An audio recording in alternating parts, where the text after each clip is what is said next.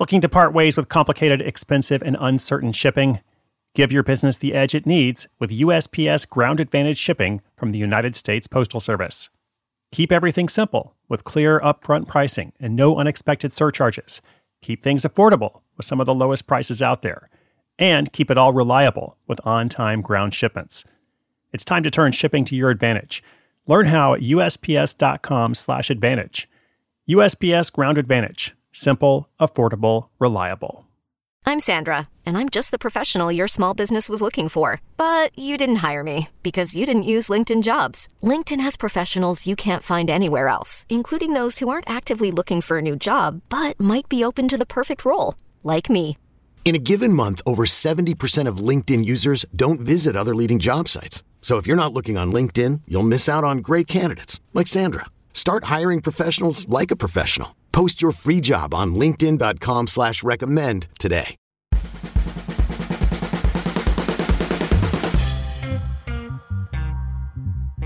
Oh, hey there. Thanks for tuning in. This is Chris Guillebeau, the host of Side Hustle School. Glad to have you back today. Now, here's a question I get surprisingly often. What if your side hustle causes you to get burned out on something you enjoy? Sometimes that's hard for me to answer because I love what I do. I have no desire to do it less.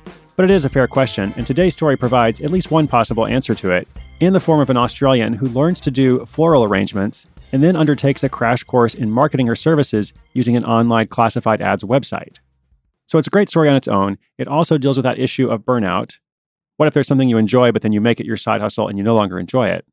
And it's also a throwback to an earlier episode of Side Hustle School, way back in our second week, with another story of a listener starting their project after hearing what somebody else has done. All good things, and they're all coming up in just a moment.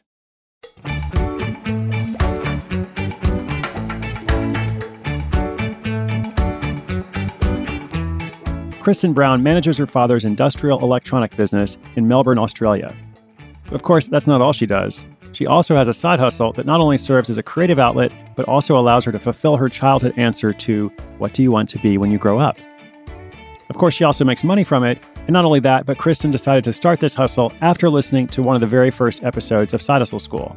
That was episode 9, where a hobby photographer named Oliver Asis listed his services on Craigslist and began booking gigs as a wedding photographer. But before we get too much further, we need to back up to 2015 when Kristen did a six month floral arrangement course. Kristen took this course for fun, just a way to do something more creative with her free time and fulfill a goal she'd had since she was a child. Once she finished the course, she started helping out on the weekends at a wedding florist. So in early 2017, when a friend asked her if she would do the flowers for her wedding, Kristen thought, why not? And immediately agreed. But then she got nervous about doing flowers for her friend and was trying to figure out how she could practice beforehand without major cost to herself. And that's where episode 9 of the show came in. In that episode, Oliver listed his services on Craigslist at a fairly low price point just to get some experience. This later led him to be able to charge $3,500 a wedding, doing one wedding a month while still keeping his day job working for the state of California. Kristen realized she could do the same experiment on the Australian equivalent of Craigslist, known as Gumtree. So in March 2017, Krista did some research on local florists to see what kind of information she would need to provide in order to get what she called practice clients. She saw that photos were very important and realized she would need to make some sample bouquets that would showcase her skills. So she used leftover flowers from her weekend job at the florist and made up a few samples, which she photographed herself in front of the woodpile in her backyard. She uploaded the photos with her ad and made sure to stress her services were affordable, but she avoided the word cheap. Less than two weeks later, she got her first reply from a bride who said she was getting married in April. By then, it was nearly the end of March, and the bride didn't mention if it was April 2017 or 2018. But either way, Kristen said she'd meet with her to discuss options and give her a quote. It turned out the wedding was just a couple weeks away, and after meeting with Kristen, the bride accepted. While the timeline was short, Kristen said that actually worked out better for her because it was so soon she didn't have time to panic or talk herself out of it. It wasn't until after she dropped off the finished arrangements for the bride that Kristen had that moment of panic. She said she was a wreck the whole way home, thinking that she was a fraud and worried that the bride wouldn't be happy. Of course, just as she arrived home, the bride texted her a thank you note saying how much she loved the flowers. Kristen was so relieved, she celebrated by buying herself her favorite bottle of champagne. After that first wedding, Kristen continued to get more inquiries from her ad on Gumtree. She decided to revamp a dormant website that she had used as part of her portfolio for the florist course she had taken in 2015. She added the photos she'd done for her Gumtree ad, plus the photos from that first wedding, to really showcase what she had to offer.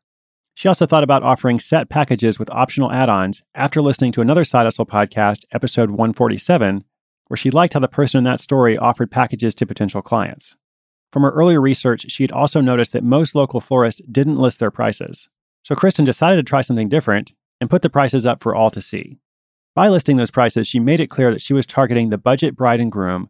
She picked that budget price point for a couple reasons. First, with her limited experience, she didn't feel comfortable serving a higher end client. And second, from what she could tell, the budget range seemed like an underserved price point in the market. So her price fit her comfort zone and met a need.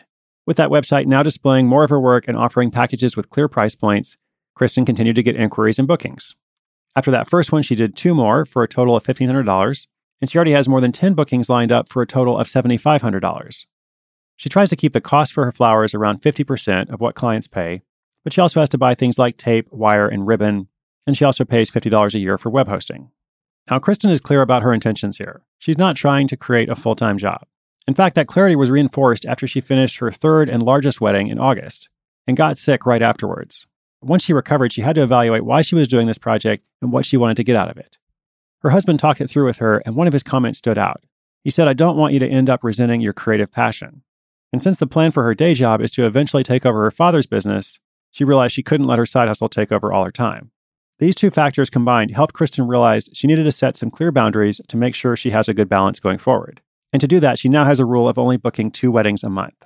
Now that she's got that rule in place, Kristen says her side hustle provides her with a creative outlet and some guilt free spending money.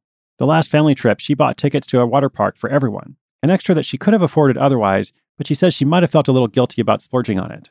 She also loves the example that this project provides to her children, showing them that a side hustle can be fun and rewarding while also earning extra money. So, what's next? Well, as it turns out, she's got another idea. Her new idea is to design floral arrangement kits for budget DIY brides that gives them the materials and some instruction on how to create their own centerpieces. Now that she's found a way to not let it lead to burnout, she's still enjoying the two weddings a month, and she's also excited about creating something new that could lead to passive income.